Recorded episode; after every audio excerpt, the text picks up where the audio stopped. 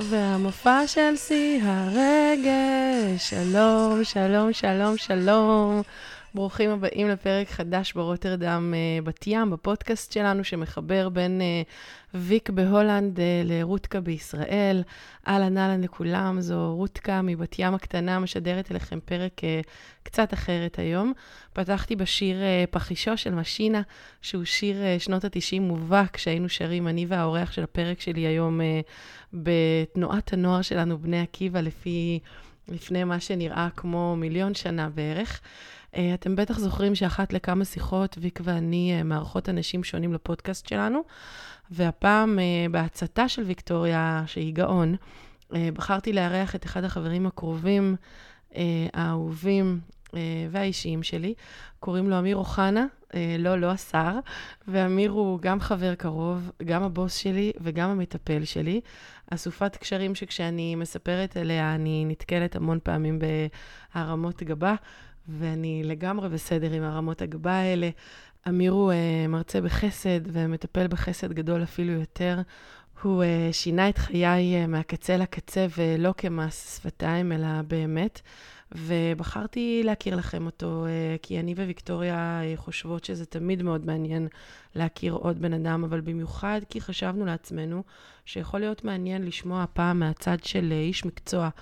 אה, מה זה אומר אה, תפיסת עולם של להעביר בן אדם תהליך העצמה או תהליך של אה, בניית עסק, בכלל למצוא את המקום שלך בעולם, מאיפה מתחילים בכלל, ואני מארחת הפעם את אמיר לעניין הזה. אז בואו פשוט נעבור לשיחה שלי איתו, ואני מאוד מקווה שתהנו. ביי. אהלן אמיר. היי רותי, מה קורה? מה קורה? העניינים. מעולה. אז איך היה סוף שבוע? איך היה סוף שבוע? מה שלום שירה ואבישג ויוסף, שני הילדים הקטנים של אה, אמיר. מקסימים, מקסימים, היינו השבת ברעננה, מאוד נהנו, היה להם מאוד מאוד כיף. קיבלו מתנות. קיבלו מתנות, שטח פרטי, בריכה, דברים שהם לא רגילים במאה מטר, אה, אז הם נהנו. ואז הם אמרו שהם רוצים לעבור דירה ולקנות בית עם גינה. אמרתי להם שיש את זה בשיר של אייל גולן, זה אחלה, בית עם גינה ילדים שלושה. אנחנו נמתין עוד טיפ טיפה עד שיהיה שלושה, ואז נעבור לבית עם גינה. אה, מצוין. נמתין לפי הקצב ונראה איך זה מתפתח. אמיר אה, הוא מי שייסד ומנהל את אה, מפלים. מפלים זה מרכז העצמה חינוכי וטיפולי. ואני אשאל אותך, תספר לנו קצת, מה זה המרכז הזה? מפלים? טוב, למי שמהמאזינים שלך מכיר אותך טוב, אז הוא יודע בדיוק מה זה מפלים, כי מפלים זה את לגמרי. אה, מפלים זה מרכז שמתעסק בהרצאות וסדנאות בתחומי חינוך וזוגיות. ובאותה נשימה הוא מבקש מעבר למפגש עם הקהל הרחב ליצור את אותה תנועה, את אותו שינוי גם בזירה של האחד על אחד ולכן הזרוע השנייה של מפלים זה קליניקה טיפולית שמתעסקת עם ייעוץ נישואים, טיפול משפחתי, טיפול מיני, טיפול וליווי של בני נוער, מתבגרים, צמתים של החלטות חשובות, אה, טיפולים רגשיים, מקום שמבקש לתת את מה שקיבלנו, מקום לא שיפוטי, מקום לא ביקורתי, מקום שאפשר אה, ליפול ולמעוד בו ושוב לחזור ולנסות מחדש, מתוך הבנה ש... שבכל אחד מאיתנו בסופו של דבר יש כמיהה לטוב, יש טוב חבוי, יש תמיד רצון רק לטוב, ויש מידות ונפילות שאף אחד לא יכול למנוע אותם ולא משנה כמה יספרו לנו איך להתנהג נכון ואיך ללכת נכון ואיך לדבר נכון, צריך גם ליפול נכון ולקום. אז אנחנו פה כדי לנסות אה, מאותו מקום של נפלנו וקמנו, לעשות את זה יחד עם אנשים מסביבנו. אוקיי, אז אה, זה מהמם ואני אה, מאוד מתחברת לדבר הזה, כי זה חלק שחוויתי על בשרי את התהליך הזה, אז אני יודעת אה, לומר את זה, אבל אני רוצה שתספר לי קצת, כאילו, מאיפה נולד הרעיון להקים את המרכז. הרעיון להקים את המרכז צמח מתוך זה שמאז שאני זוכר את עצמי, כבר בימי תנועת הנוער העליזים, במקרה שלי בני עקיבא, תמיד דיברנו עם אנשים. כל הזמן אנשים היו סביבנו. מה שהצמיח אותי, אם אני צריך לבחור במילה אחת מכל מה שהיה סביבי בתור ילד, זה אנשים. אני חושב שבת ים זה אנשים. אני חושב שהיקום שלנו בגדול, אם אפשר לרגע להתפלסף, זה אנשים, זה בעיקר תנועה גדולה גדולה גדולה של אנשים, ובמבנה האישיותי שלי אני חושב ש... זה כל מה שיכולתי לקבל ולבקש לצד כל הקשיים בדרך. היכולת לאהוב אנשים ולקבל את אהבת האנשים. ויש מבחן שנקרא מבחן אג'יס, שבוחן את היכולות של אדם, אז יש את ה-I, את ה integrity אל מול אנשים. אני חושב ש...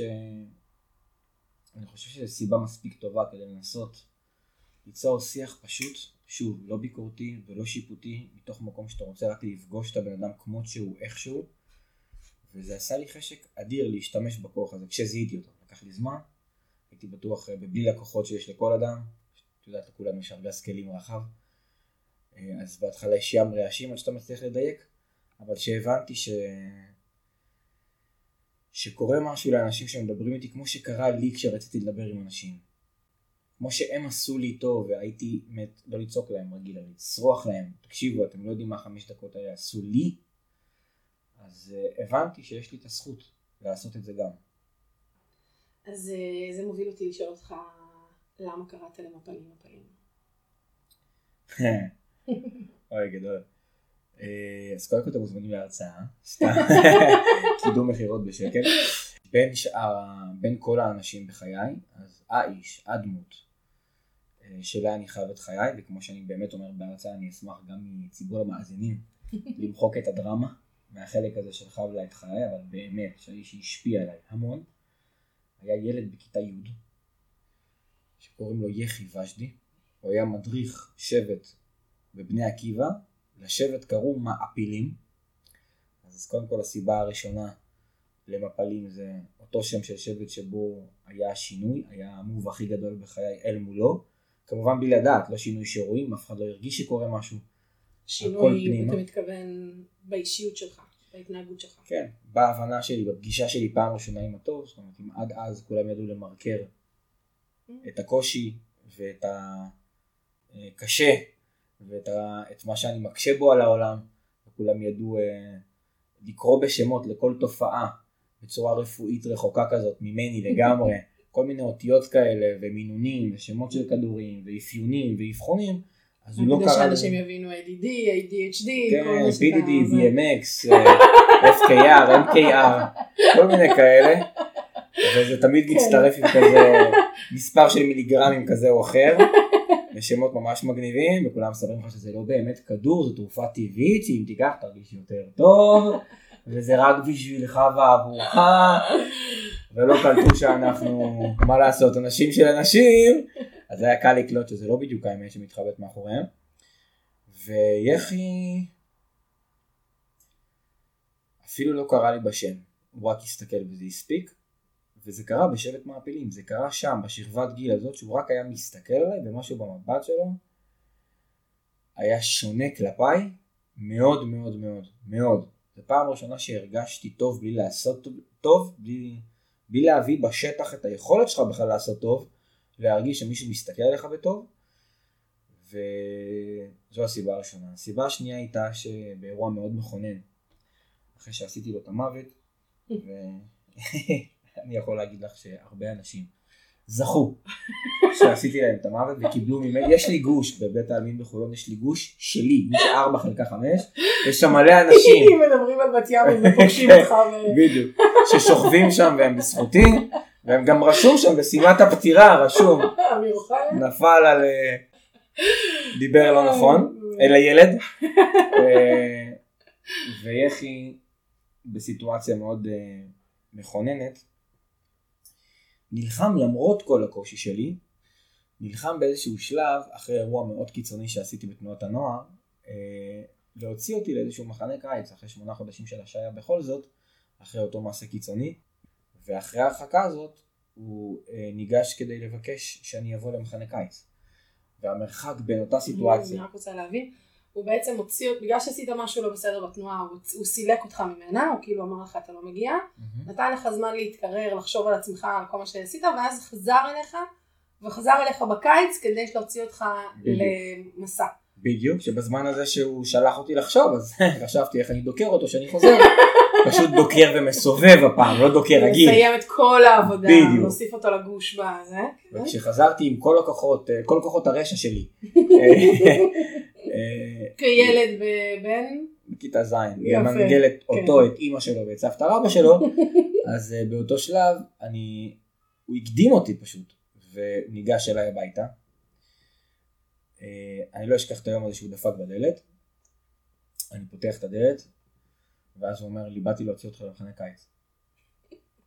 אוקיי. כילד שגדל בבית מרוקאי אמרתי לו בוא, בוא כנס, אתה מוזמן, בוא.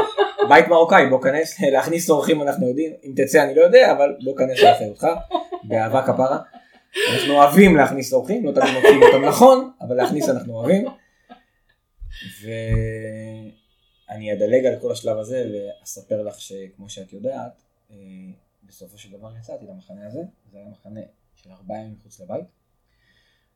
אבל לפני המחנה עצמו שחולל המון שם, המון המון המון נקודות שינוי, התגובה הראשונית שהוא מבשר לי זה שאני בוכה, ומי שהכיר אותי אז יודע שאמיר לא בוכה, לא כי הייתי חזק, הפוך, כי הייתי חלש. היום אני חזק, היום אני בוכה. אז חשבתי שאני חזק, אז לא בכיתי. וזו הייתה הפעם הראשונה בתור ילד, שהתפרק מבכי רק לשם הבשורה שאני יוצא לטיול בכיתה ז', ארבע ימים מחוץ לבית, ואני מתפרק מולו, רק מתפרק. בחז"ל יש איזשהו תיאור שאומר שכשאדם מוציא נוזלים מהגוף זה פסולת של גוף, וכשאדם מוציא נוזל מהעין זה פסולת של נשמה. ואין לי ספק שכל הדמעות שם היו כאב של נשמה, ואם זו הייתה דמעה אחת אז לא הייתי קורא לזה מפלים, אולי הייתי קורא לזה, אני יודע מה, מפל, נחל, זרבובית. דמעה. דמעה, כן. מרכז דמעות. אבל אה, זה בהחלט היה מפלים, מפלים של בכי על מולו והתרגשות עצומה, אני לא יכול לבטא את זה במילים שם מולו, אני לא מדבר, אני לא ילד שמדבר אז, לא מדבר רגש ובקושי מדבר בכלל, אבל אני מרגיש שהכל חזק מאוד בפנים וזה יוצא בדמעות, ומכאן גם השם מפלים. אבל יש עוד איזה סיבה שבגללה קוראים למפלים מפלים. יש איזושהי תפיסת עולם מאוד מסוימת. נכון. אז רוב האנשים שפוגשים מפל מאוד מאוד מתרשמים מהעוצמה שלו כשהוא נופל. האוה הגדול זה שאתה רואה אותו ואתה פשוט מרגיש את העוצמה שלו ניגשת אליך. בעולמי שלי אני קורא לצורה הזאת של המפל שנשפך פוטנציאל, יש לו מלא מלא כוחות. אבל בסופו של דבר זה לא משנה כמה כוחות יש לו ובאיזה עוצמה הוא נשבר, השאלה לאן הוא נשבר ומי אוסף אותו בסוף אחרי שהוא נופל עם כל הכוחות בזרימת החיים הזאת. ולפעמים כלי הקיבול הוא לא תמיד מתאים. הוא לא נמצא בתוך מקום שהוא יכול לאסוף את כל הכוחות האלה, אלא הפוך, לזקק אולי אחד מהם, ולאו דווקא לזקק לטוב, לזקק לרע, ולהגיד לך שמתוך כל מבול הכוחות שכרגע הוא פוגש, אתה עקשן. למרות שיש שם עוד המון כוחות, אבל הוא ראה את העקשן. הוא יכול להגיד לך שאתה מאוד מאוד סגור ומופנם, הוא יכול להגיד לך שאתה מאוד אלים וחוצפן, אבל הוא לא שם לב שבתוך כל האו-אה הזה, יש עוד המון המון כוחות שמחפשים, מתוך כל הנפילה הזאת, שמישהו יאסוף רגע בתוך מאגר המים ויעשה רגע, רגע קאט סדר שם בתוך כל הדבר הזה. אה, ואם מישהו אוסף אותך למטה בנקודת האיסוף ויודע להוציא משם את הטוב, ומספר לך שמאגר המים למטה מתוך כל מה שנאסף הוא גדוש ומלא במים טובים, אז uh, באותה תפיסה אנחנו מאמינים שמאגר מים מלא, הדבר הראשון שהוא עושה זה הופך להיות מפה למישהו אחר. אם אתה אומר לאדם שמבלי הכוחות שאתה מוצא בו ורואה בו, אתה רואה רק טוב ואתה יודע לקחת רק את הטוב, הדבר הראשון שהוא ירצה לעשות, לא רק להאמין לך, אלא אוטומט הוא ירגיש שזה נכון לו, אוטומטית הוא ירגיש שזה בדיוק מה שהוא רצה להגיד לך כל הזמן. תודה שראית אותי. תודה שלמרות שאני חצוף או אה, קשוח או אה, לא יודע מה, ראית אותי אה, לדוגמה עכשיו מאוד מאוד סוציופט או שבעיניך אני מאוד מאוד ראית אותי בתור חברה מאוד סנובית זה אולי מה שרואים מבחוץ ברעש הזה שנקרא מפל. כשאני מגיע בטייק הראשון, אבל מי שיודע לעשות טייק 2 ולסנן ולערוך כמו שצריך, אז יודע בין כל רעשי הרקע לאסוף לתוך ממוצע תכונות נפש, לא ממוצע ציונים כמו שמקובל. וזה מפלים, בעיניי זה מפלים. היכולת לא להסתכל על ממוצע ציונים של אף אדם, או על מה הוא הספיק בחייו או לא הספיק, אלא על מה הוא עבר. מה הוא עבר, מי הוא, מאיפה הוא בא, מה הוא רוצה לעשות. מה באמת מקונן בו, מה החלומות ומה השאיפות שלו כרגע בהתאם לארגז הכלים הקיים שלו, ולא לארגז הכלים של המתבונן או של מי שרוצה להוציא ממנו. אמ, אז אני וויק מדברות הרבה שנים על אה, מנטורים, אה, ובפודקאסטים שלנו. עוד מעט שנה, האמת היא שזה לא יאומן, אבל אנחנו מדברות המון על מנטורים שונים שעוזרים לנו להגיע מנקודה אחת לנקודה אחרת. והמנטורים האלה יכולים להופיע גם בפורמט של ספר או הקלטה או סרטוני וידאו של איזשהו דמות או יועץ עסקי או מטפל נגיד או בוס או חבר או מה שזה לא יהיה. אין סוף דרכים. הסיבה שאני מארחת אותך היום זה כי אני חוויתי בעצמי לאורך שנים אסופת טיפולים שונה את היכולת שלך גם uh, מטיפול אישי אל העצמה אל ייעוץ עסקי ויש לך המון סוגי טיפולים שונים בקליניקה אנחנו לא ניגע כל כך בנושא של ההרצאות יותר מעניין אותי באמת לדבר על העניין הזה ואני רוצה לדבר על שני סוגים ספציפיים שאתה מטפל בהם אחד זה העצמה אישית ושני זה הייעוץ תעסוקתי, קריירה וכולי, שזה פחות או יותר העולם שלנו. ובעצמה אישית זה אולי אחד המושגים הכי כלליים שיש, כאלה מופשטים, העצמה. צריך להעצים אותך. אתה יודע, זה כזה הכל ממש כללי, זה לא ממש ברור, אז אולי תסביר קצת מה זה אומר, כשאנחנו מדברים העצמה מבחינתך. איך מסבירים את המילה העצמה? אני חושב שאף אחד לא חוטא היום בשוק של הטיפול, ברצון הטוב שלו להיטיב.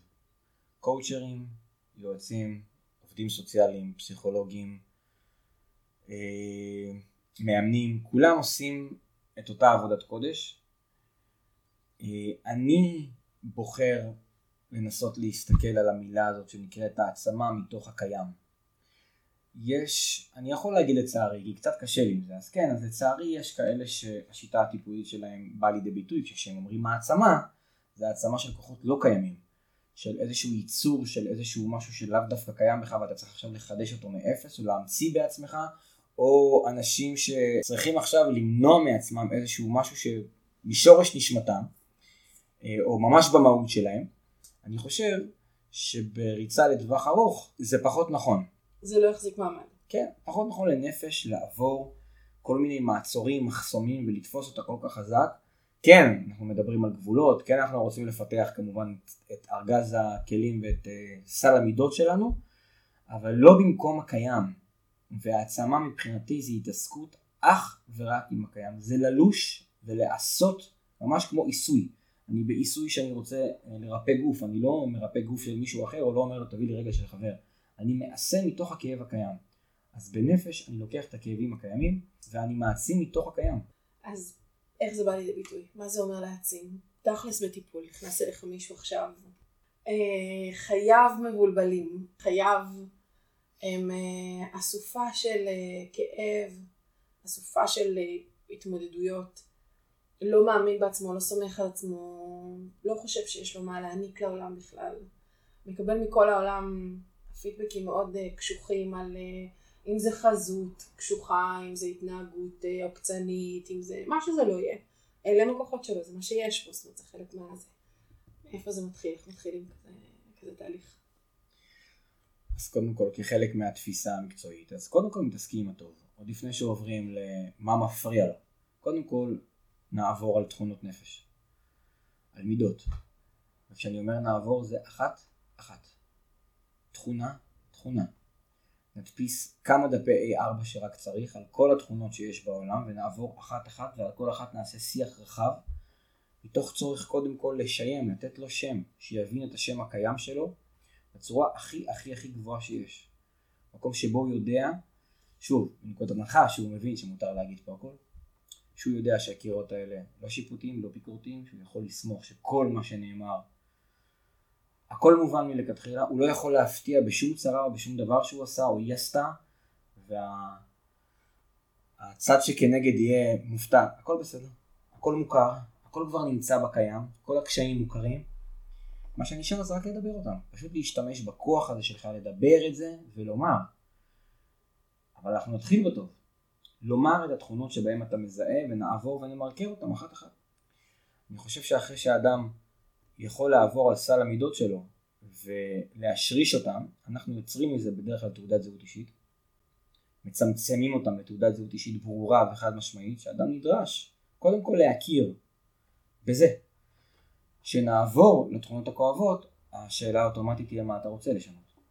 לא מה אתה חייב, לא מה אתה צריך, אלא מה בא לך. מתוך מה שסיפרת אה, שלא פשוט לך, בוא נעבור על התכונות הקצת פחות נחמדות שלנו, גם שם יש כמה דפי ארבע טובים, ובוא נראה האם ביקורתיות, לצורך העניין, או מופנמות, או עקשנות, או פזיזות, או קושי בקבלת החלטות, זה משהו שמפריע לך, או לא מפריע לך.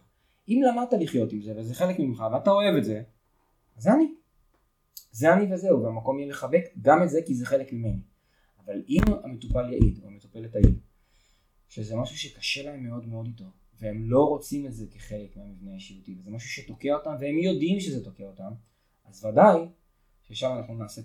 אה, אה, תהליך שהוא הרבה מעבר לרק העצמת הקיים, אלא גם איזשהו סשן של אה, אוקיי, בוא נראה איך פורקים את זה, ובפרקטיקה מנסים להתמודד עם זה קצת אחרת.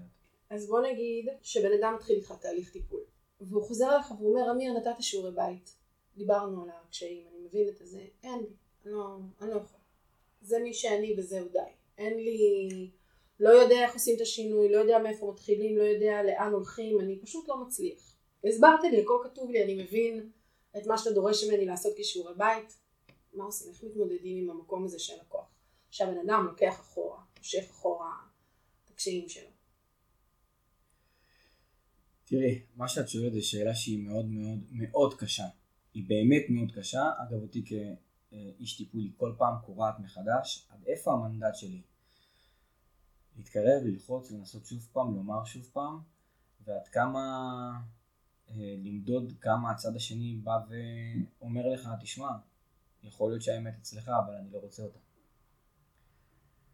הפער הזה בין המגננה, שאתה צריך לנסות לפצח האם זה מגננה שלו, לבין האם זה מגננה שלו, וזה בסדר, ואני כרגע לא יכול לדרוך שם, היא מאוד מאוד קשה. הפער הזה, סליחה, הוא מאוד מאוד קשה. מאוד קשה לעלות על המקום הזה. אני פחות מסתובב בימים שלי עם חוטים אדומים, אני לא מקבל תדרים, אני לא יודע לקרוא במפות ובמספרים. אם אני אזהה שהמקום שלי הוא כן לעשות עוד צעד אחד פנימה אליו, לפני שהוא מוותר על עצמו ועלינו, אז uh, אני אגיד בצורה כוללנית כך, שעל פי רוב אדם שמוותר זה לא כי הוא רוצה, אף פעם לא בגלל שהוא רוצה, זה כי כל פעם המטרה הסופית שלו היא נגד העיניים וזה מפיל. כל אדם שמסתכל על השורה התחתונה ואותה הוא רוצה להשיג, זה מפיל. אני חושב שאדם שרוצה להיות מיליונר ולעשות כסף, וזה מה שיש לו כנגד העיניים, והוא לא מצליח להשיג את זה, התסכול הזה הוא מאוד מאוד גדול. אני חושב שאדם שרוצה זוגיות, וכל פעם שהיא באה ואומרת לך בטיפול פשוט, אני רוצה להתחתן השנה, אבל גג השנה, אז אני יודע שהעבודה שלי תהיה יותר קשה. כי קודם כל אני צריך לעצור איפשהו שם את השעון שמתקתק, כי יש שם מטרה. ואנחנו גדלים בדור כזה של מטרות ושאיפות, ותצעק את החלום שלך ותגיד את המטרה שלך, ואני בדיוק הפוך. אני אומר, אתה יכול להתפלל את המטרה שלך, אתה יכול לומר אותה, זה בסדר, זה מדהים להגיד את המטרה שלך, אבל השאלה, השאלה אם אתה יודע לצד זה, לבחור את הסנטימטר הראשון שלך בתוך הסירה הזאת. מה הסנטימטר הראשון בתוך הזירה הזאת של המטרה? איך אני כל פעם חוזר ואומר לעצמי, אוקיי? לא רוצה לדבר על היעדים שלי. לא רוצה לדבר יותר על היעד. אני רוצה לעשות את. לא רוצה לדבר על, רוצה לעשות את. זה גם קשה רותי. זה מאוד קשה לעשות את. זה לא הופך את התשובה שלי יותר קלה. אבל זה נותן לי כוח שאם אני מרגיש שהוא שם עדיין, אז אני אגזור לו את הסנטימטר הראשון. אני אנסה לחשוב יחד איתו איפה הסנטימטר הראשון שבו הוא תקול. ויכול להיות שנגלה שאפילו שם הוא מתקשה. אז נגזור למילימטר ראשון, לא לסנטימטר ראשון. זה מדהים כי זה, זאת אומרת, אם אני משתפת במקום האישי שלי, בתוך כל תהליכי הטיפולים, גם בהעצמה וגם. את צוחקת אבל במצב שלך לא הייתי צוחק סתם חיים שאנחנו מעצימים את הקיים. אוהבים את הקיים, אוהבים. חיים, אין מה לעשות, חיים בחיים. אין מה לעשות. אז אם אני משתפת במקום האישי, של מי שעברה טיפול וזה נמצאת כל הזמן. זה פחות אינטנסיבי היום, זה פחות שבועי, אה, אבל עדיין יש כל הזמן אה, טלפונים וגישות שיח והתמודדות עם המון המון קשיים שנמצאים. ספציפית בעניין של העצמה, אני יכולה להגיד לך שנפל לי האסימון אחרי שעזבתי את בית ביאליק. המאזינים של הפודקאסט אה, שמעו את ה... היה פרק שהקלטנו ספציפית על נושא המאבק בבית ביאליק ועל כל התהליך שעבר שם, ואז העזיבה. ואחרי העזיבה בעצם ההתמודדות האישית שלי עם לאן ללכת ומה לעשות. בתוך כל התהליך הזה אתה נמצא איתי ומלווה אותי כל הזמן. וגם מנחה אותי בתוך המאבק ספציפית המון פעמים בצמתים ובמקומות שאליהם הגעתי ולא ידעתי איך להתמודד איתם. ואני חושבת שכשהגעתי בפעם הראשונה למוזיאון בית העצמאות ונכנסתי בדלתות והבנתי שאני יכולה לתת להם את מה שיש לי לתת.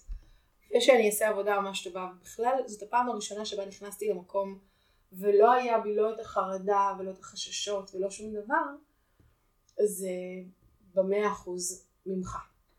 והסיבה שאני אומרת את זה שזה במאה אחוז ממך זה בגלל שלאורך שש שנים קודמות אנחנו תופרים במלאכת אומן את הניסיון להבין איזה כוח יש לי כבר עכשיו.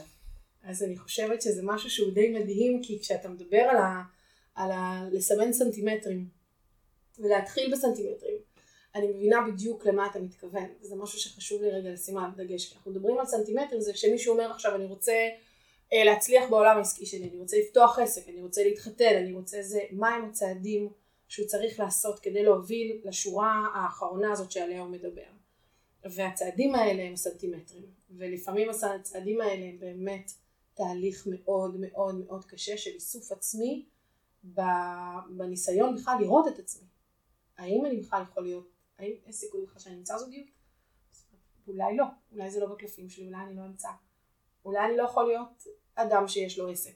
אולי אני נועדתי להיות מזכירה כל חיי כי אני פשוט אה, פרח קיר כזה, אני לא יודע לדבר, אני לא יודעת לעמוד על שלי, אני לא יודעת לדרוש, יש לי המון כוחות אבל אני לא יודעת איך להגיד שזה מה שאני רוצה לעשות ושאחרים צריכים לדבר אליי אחרת וזה בכלל לא קשור אליהם. זה הכל חוזר בתוך הקליניקה הזאתי חזרה אל האדם, על איך אתה יכול לקחת את הכוחות שלך ולראות אותם, להיות מודע אליהם. רק אחרי שאתה מודע אליהם, לדעת להשתמש בהם. אחרי שאתה יודע להשתמש בהם, אתה יודע לתפור את הסנטימטרים האלה שצריך כדי להוציא, וזה תהליך סזיפי, ארוך, ומאוד uh, קשוח, מאוד קשוח, ששולח אותך הביתה עם המון, uh, עם המון קשיים. אז מתוך המקום האישי שלי, חשוב לי לציין שכשאתה מדבר בצורה מאוד אמורפית ומאוד כל, כללית על כל הנושא הזה של איך באמת מתמודדים עם הלקוח, אני רוצה להגיד מה זה בשבילי, כאילו מה אני עברתי בתוך כל התהליך הזה וזה. אמ, מה קורה עם בן אדם שחווה כישלונות? זאת אומרת, הוא חוזר אליך והוא נכשל, אבל הוא לא מצליח בכלום באמת, זאת אומרת, הוא ממש לא... והוא שם, הוא בטיפול, הוא מחויב, מאיפה מרימים אותו? מאיפה מחזירים לו כוח? טוב, את לא מצפה שאני אענה לך אחרי מה שאמרת, אה, ואני אדלג על כל החלק הראשון. אה, כן. אז קודם כל, חוץ מזה שהרגשתי שעכשיו זה ההספד שלי, הרגשת אותי, באמת שהרגשת אותי מאוד מאוד מאוד. אה, טוב, אז אם אפילו חלק מהמאזינים שלך מכירים אותך, אז הם לא יצטרכו אותי בשביל זה. זה לא מאה אחוז אני רותי, באמת, זה לא מאה אחוז אני, אה, וזה באמת חלק ממה שאנחנו מדברים עליו, זה היה מאה אחוז את. זה היה מאה אחוז את, פשוט שמישהו אז דאג להסתיר את זה טוב טוב, והכוח היה שלהם, של המקומות הקודמים, להסתיר את זה, ופשוט לא לראות בתוך המפל כוחות את הכוחות האלה, כוחות אחרים. יש מספיק אנשים טובים בעולם, מספיק, ים, ים של אנשים טובים בעולם, שיודעים להסתכל עליך אחרת. ואז זו שפתחת דלת אחרת, אז זו שקמת ועזבת, אני יכול ללוות מרחוק, אבל בחיים לא עשיתי שיחת פרידה במקומך, בחיים לא כתבתי שום מכתב עזיבה במקומך, בחיים לא אמרתי למקום חדש שלום אני רותי ויש לי מה לתת, ואני חושב שכל הפעולות ה... אה, אפשר לקרוא להן פרקטיות, אבל הן הכי רעיוניות, הן הכי רוחניות, הן הכי עמוקות שיש, אה, באו ממך. וזה הסיבה למה אני לא מוותר, וזו התשובה לשאלה שלך. אני לא מוותר מהסיבה הפשוטה שאני חושב שזה ברור שאם לא קשה, אז אתה לא בתהליך. ברור שכאילו אם לא קשה לך והכל קורה לך באהלן אהלן, זה חלק ממך. אף אחד לא בא על משהו שהוא חלק ממנו וטוב לו. לא ראיתי אף פעם אדם שבא אליי ודופק בדרך, שמע אתה לא מבין, השם מזורחת לי מהזה, וסתם אמרתי אני אבוא אני אפתח את זה איתך. פחות, פחות. אז... כל האור הזה קשה לי עם כל הטוב. בדיוק. יש, יש לי שפע. כן. יש לי שפע. אף אחד לא ניגש לטיפול זוגי ואמר לי, תשמע, אשתי פשוט מהממת אם אתה יכול לקחת אותה. כן אני שומע אם אתה יכול לקחת את אשתי. בלי המהממת. אבל בלי המהממת. פשוט קח אותה. קח אותה, שאלוהים ייקח אותה, שמישהו רק ייקח אותה. אה, אנשים שלא מכירים את ההומור שלך, נראה לי יש להם עכשיו איזה כזה. לא, זה בסדר, הם יעברו את זה, הם יעברו את זה. אנשים חזקים, שוב פעם, אנחנו מאמינים בדיוק, חזקים, הם נכון. יסעדו גם את ההומור הזה. אז זו התשובה שלי, אני חושב שלא מוותרים. איש טיפול טוב לא מוותר. שוב פעם, במסגרת המתח הבלתי פוסק, מתי המטופל רוצה לשחרר ולסמן לך די. אני, וזה במובן מסוים, לפעמים, כן, זה בסדר. השיטה היא לא מתאימה לכולם, לא תמיד אתה נכון לכל אדם, אתה מנסה להיות נכון, אבל לא תמיד נבראת לכולם וזה בסדר גמור. אה, אבל מי שיודע לעשות תהליך, מי שיודע רק לדבר, שוב פעם זה תהליך מסוג אחר, אנחנו אומרים תהליך ואולי חלק מהשאר אומרים, נשמע כבד במילה תהליך, אבל לא, אתה בא רק לדבר, ואנחנו מאמינים שכשאדם מדבר, משתמש ביכולת שלו לדבר, אוטומטית הוא מקבל מתנה מקבילה של הבחירה החופשית. שוב אם אפשר, רעיון יהודי, לא דתי, לא צריך להילחץ, יהודי פשוט שמדבר על שתי מתנות שהאדם קיבל בחייו. היכולת לבחור חופשי והיכולת לדבר. אדם שמדבר את עצמו ויודע לשתף ולשקף ולקבל, ממילא אה, יכול לבחור קצת יותר טוב, וזה כל בחירה שהיא. אז גם אם הברכה של הזוגיות לא תגיע עכשיו, אבל נוכל לדבר את זה ולדייק את זה ולהתקדם צעד אחרי צעד, אז אה, גם אם קיבלנו קלפים לא מי יודע מה, אולי יש חלוקה חדשה, אולי יש עוד סיבוב. אז אני חושבת שבמובן מסוים, אה, בוא נדבר שנייה אחת על ייעוץ עסקי. מגיע אליך מישהו ואומר לך, אני נמצא בנקודה שבה אני אה, שכיר, או אולי אני עצמאי, אבל העסק שלי לא עובד, או התהליך שאני עושה, או המקום שאליו אני רוצה להגיע, הוא מקום אחר לחלוטין מהמקום שאני נמצא בו. מאיפה מתחילים? בתוך ייעוץ עסקי, בתוך הרצון באמת לשנות או לנתב כיוון אחר, מאיפה מתחילים שם? עם התכונות מתחילים בתכונות, עם הכוחות, בהעצמה אישית, מתמודדים בתוך האדם ובזה, האם יש גישה או תחנה אחרת כשמדברים על אה, ייעוץ עסקי? אז אני אומר לך, קודם כל הכוונה עסקית ותעסוקתית זה הכוונה אה, שהיא צומת כמו כל בחירה בחיים. היא צומת משמעותית כי אנחנו מתעסקים בזה רוב היום. אה, ולכן גם הדיבור שם יהיה מאוד מאוד דומיננטי. אני אומר בסוגריים ושלא בסוגריים, שגם פה יש המון המון מענים בשוק והמון אנשים שכל אחד אוחז ככה בתפיסת עולמו, איך הוא מכווין עסקית ותעסוקתית את האדם שנמצא מולו.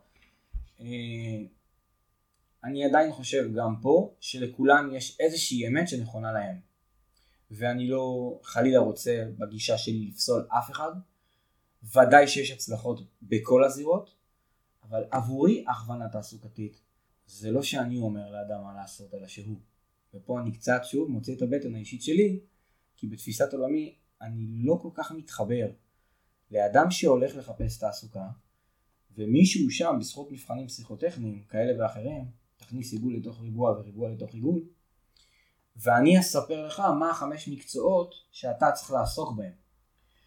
קצת קשה לי עם זה, שוב אני אומר, יש בזה אמת, זה ודאי מצליח לאנשים מסוימים, אני יותר מאמין, אה, ולי יותר נכון, לפתוח עם האדם את כל המקצועות שיש בעולם, ושוב לדבר עליהם, פשוט לדבר על כל מקצוע ומקצוע שקיים בעולם. כשאני אומר כל המקצועות אני מתכוון לזה שברשימת התארים יש שלוש דפי A4 מלאים ועמוסים בכל טוב, בכל מה שעולם האקדמיה מכיר.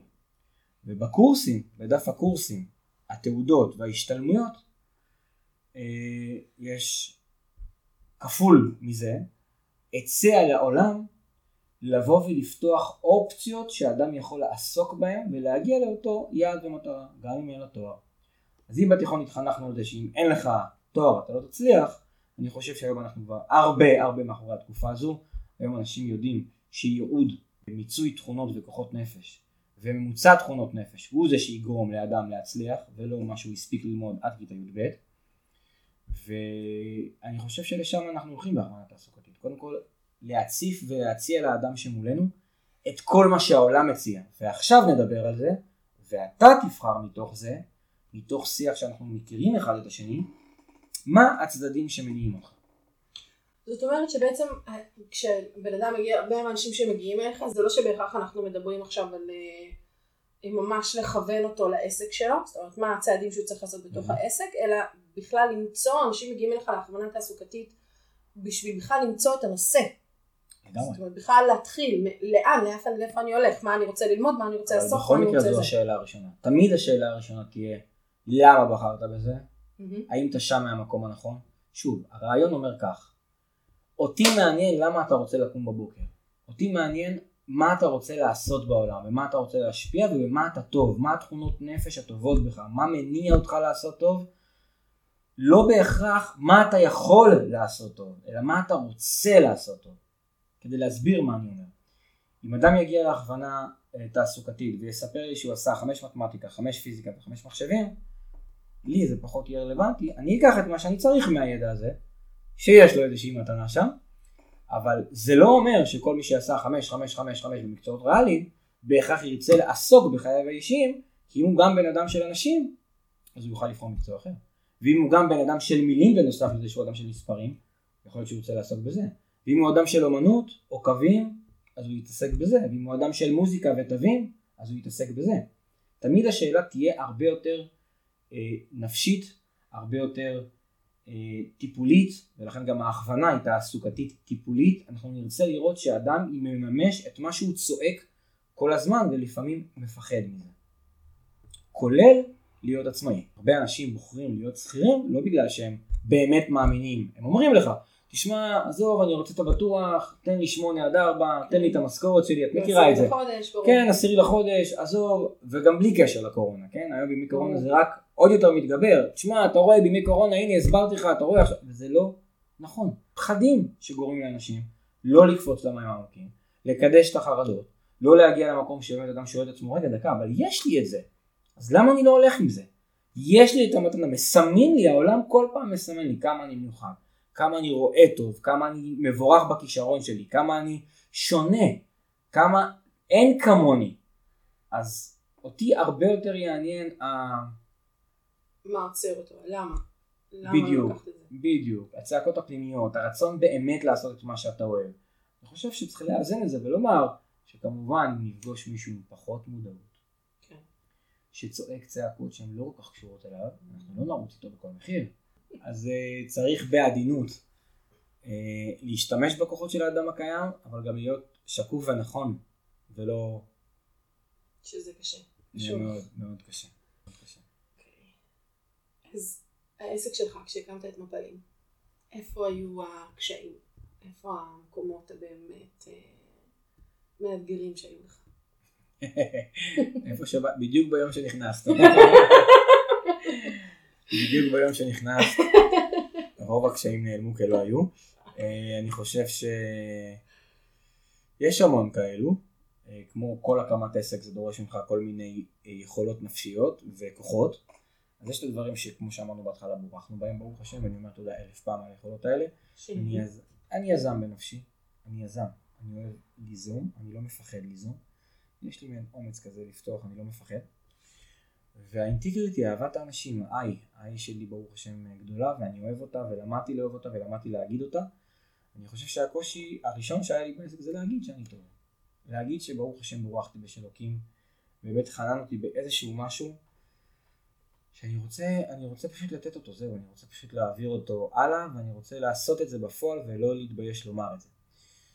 הקושי השני היה בצדדים שאני לא חזק בהם מבחינה עסקית, שזה A ו-P, אדמיניסטרציה ופרקטיקה.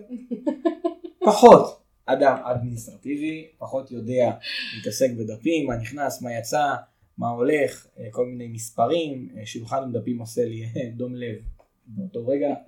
אני לא כל כך אדם פרקטי, אני לא כל כך יודע אם אני מתחבר לקשיים של היום לנהל, אני יותר מתנהל, ואני עוסק גם היום בבנייה עסקית כל הזמן. אני כל פעם משכלל, אני חושב שאני גם חלק בתהליך כל הזמן.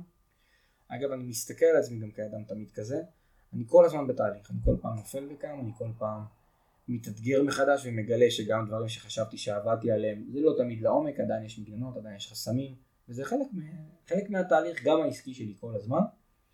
אה, וכיום כן, כיום אני מתמודד עם היכולת יותר לחפש פתרונות של איך לנהל נכון ולא להתנהל יחד עם זה.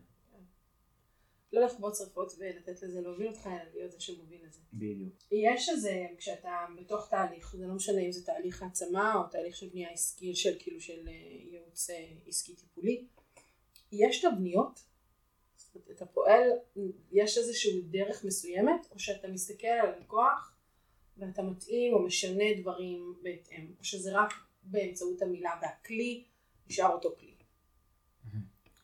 שאלה מעניינת. אה, חשבתי לבד. מה בא קודם, הביצה או תרנגולת? אז כן. בהקשר הזה בא קודם הכלי, ודאי, קודם כל הכלי, יש דרך, אה, אבל אני אפגוש את האדם. אז במובן מסוים האדם בא קודם. במובן מסוים, בסדר? הכלי קודם כל קיים כי הוא, הוא חלק ממני, יש לי איזושהי שיטת פעולה, יש לי דרך שאני מאמין בה, אני יודע מה לעשות בדרך כלל במצבים מסוימים, אבל זה לא אומר שזה שיש לי את זה זה נכון אוטומט.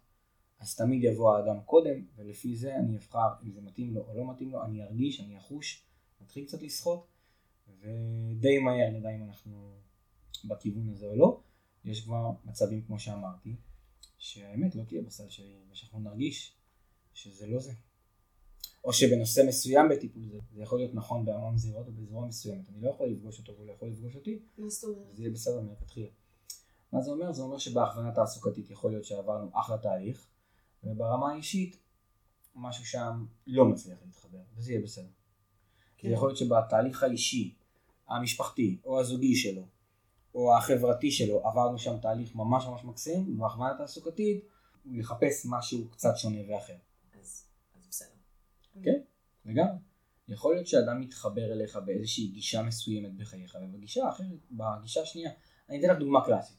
זוג יכול לבוא לטיפול זוגי, ומאוד מאוד להתחבר לדרך ולגישה ולדברים, ממש להיות מה שנקרא לב הלב אנחנו מגדירים את זה, אתה מרגיש שאתם אחד בחדר, וכשמדברים על חינוך ילדים, פתאום אתה מגלה ששם הם לא מסכים איתך, וזה בסדר. זו וואו. האמת שלהם, בתוך האמת הגדולה. בוא נשאל אותך, למה ייעוץ? יכלת להיות, אתה יודע, יכלת לעסוק פשוט בלהרצות את העולם שלך. יכלת, האמת שיכלת לעשות עוד הרבה דברים שגם עשית עוד קודם. למה ספציפית ייעוץ? גדלנו על זה שלתת זה לקבל, נכון? אז אה, אז היו אנשים שנתנו לי, דיברו איתי, והיום אני מבין מה הם קיבלו ממני. מה עשה להם לעזור לי? מה זה בנה בהם לבנות בי עוד קומה? שלמי שלא למד נתינה, לא למד, סליחה, למי שלא חי נתינה, למי שלא היה בזירה הזאת והשתכשך במים האלה, אבל באמת ובתמים, לא מעשר, לא נתינה של גמח, לא נתינה של יום בשבוע, לא נתינה של שעה שבועית, אלא נתינה כאורח חיים. מי שלא נגע בזירה הזאת, לעולם לא יבין כמה באמת המשפט השגרתי הזה, וכבר די נשבר, כן, אתם כמו הפרחים שמפיצים ריח לכולם, אז זה כל כך נכון, אבל זה כל כך נכון, שהיום אני מבין שכל מי שנתן לי, קיבל משהו בזכותי. אני חושב שזה היה די, די מתבקש, זאת אומרת, זה היה כבר חלק, זה כבר היה חזק ממני, כי כשהתחלתי לדבר עם אנשים, הבנתי באמת שכשאני נותן משהו, אני מקבל משהו שאני לא יכול להסביר במילים. היום ברגעים הקשים גם של חיי וגם באתגרים שאנחנו עוברים, כי כולנו עוברים, אז היכולת הזאת אה, לתת ולהמשיך להטעין כל הזמן, עוזרת לך גם לחזור לתא שלך כל הזמן חזק יותר, שלב יותר, רגוע יותר. וכן, אולי יש בזה גם משהו קצת אינטרסנטי, קצת אגואיסטי, אבל אה, אבל am, בדיוק, מה שמניע אותי. או כמו שאייל גולן אומר, שוב פעם אייל גולן, זה אני, אנחנו בת ים, אנחנו לא שומעים מוזיקה אחרת. אין מוזיקה אחרת. היה מוזיקה אחרת, צרפנו, היה, דיסקים של כוורת, לא טוב התות, תוציא. תוציא. אז אה, קודם כל תודה, ממש. באהבה מעומק רותי, ליבי. באהבה. השיחה המהממת הזאת. מתי עושים עוד פודקאסט עליי? מתי שתגיד. יאללה, אני ואתה צריכים לעשות פודקאסט בלי קשר, שתדע. יאללה. וצריכים למפלים למנף את זה לזה. לשאלות שאפשר? לקחת את זה כ... את רוצה שנסיים במשהו מגניב? אני. אשתף אותך ותחליט אם את רוצה לשתף אותנו אחר כך. ולהשאיר את זה. ומשהו שעכשיו אני עברתי שקשור לתורת הסנטימטרים. אני אשתדל לא לבכות. אני אגיד שהיה לי שנים ועדיין פחד ממצלמה, לא אוהב לדבר. ויש משהו במה שעשינו עכשיו, שזה בלי מצלמה, אבל עדיין מיקרופון ותחושה כזאת, כמו שבראיון לכל דבר, ולדבר על עצמך, שאני... רק מי שמכיר אותי יודע שזה קצת קשה, אבל כחלק מההבנה עכשיו, מה זה יכול אולי לעשות? אולי. לאחד לא אולי. בלבד, לא אולי. אז אם לאחד זה יכול לעשות משהו שונה, אז אני, אני נמצא עכשיו במילימטר ראשון של אה, צעד בצעד עשינו כן. סנטימטר. אולי לעוד פודקאסטים, אולי לעוד פודקאסטים זה יהיה מטר אני מרגיש, לא, לא מילימטר שעשינו עכשיו, אבל לדברים אחרים אולי השד לא כזה נורא. לא. אולי נצליח להתגבר על אתה זה. רוצה את זה ביותר מדהים? אה, אחד הדברים, אני וויקה, אנחנו מתחלקות בינינו בעריכת הפרקים. אה, פרק פרק, אה, מבחינת לערוך את זה. ואחד הדברים שאני מגלה כשאתה עורך סאונד, זה שכשאנחנו מדברים, אנחנו, אני ואתה עכשיו הדברים, זאת אומרת, השאלות פחות או יותר בנויות לי בראש, אבל באופן עקרוני זו שיחה, אנחנו מנהלים דיון, אני ואתה. ויש בי את היכולת המדהימה שכשהפודקאסט הזה נגמר, לבחור מה משתחרר לעולם ומה לא. ובכמה מצבים יש בחיים שלנו כזאת בחירה. שכשאתה עומד ואתה מדבר, אתה בוחר מה ישמעו ומה לא. או דווקא כן לשחרר אותו על אף העובדה שהוא לא מושלם, או לחתוך אותו בנקודות מסוימות כדי שעדיין יישאר משהו שהוא שלך, כי אולי חשפת ברגע קצת יותר ממה שאתה רוצה לתת. הכוח הזה של הפודקאסט הוא, גדול. הוא מטורף. פשוט מטורף. אז מה. לאחל לך כפרה עליך? מה תאכלי? שתישארי לצידנו. לא תחסרי לנו אף פעם, אף פעם שלא תחסרי לנו. כל רק שיהיה בהומור, ושנזכה להבין לחיים גם. יאללה חברים שלי, תודה רבה רבה.